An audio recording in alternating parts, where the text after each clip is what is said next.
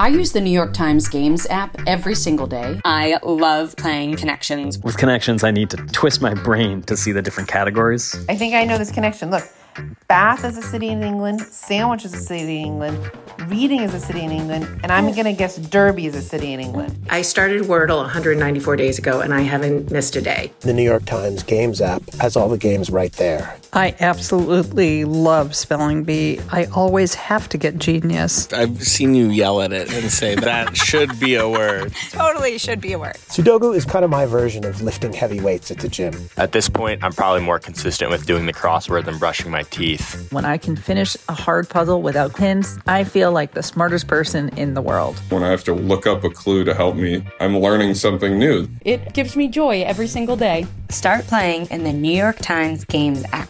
You can download it at nytimes.com slash games app. From the New York Times, I'm Michael Barbaro. It's Thursday, May 14th. Here's what you need to know today.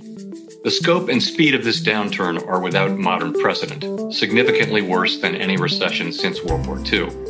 We are seeing a severe decline in economic activity. In a speech on Wednesday, the chairman of the Federal Reserve warned that the pandemic could permanently damage the American economy if Congress does not act to prevent a wave of bankruptcies and prolonged unemployment.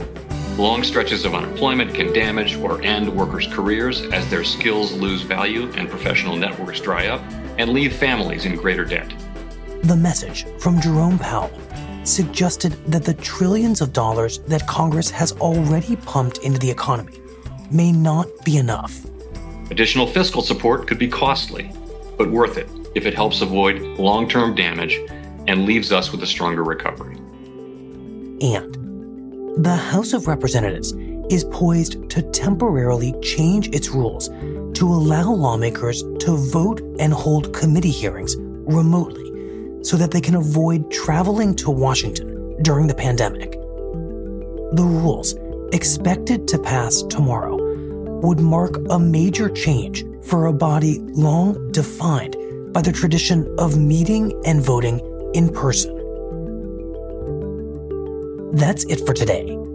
I'm Michael Barbaro. See you tomorrow.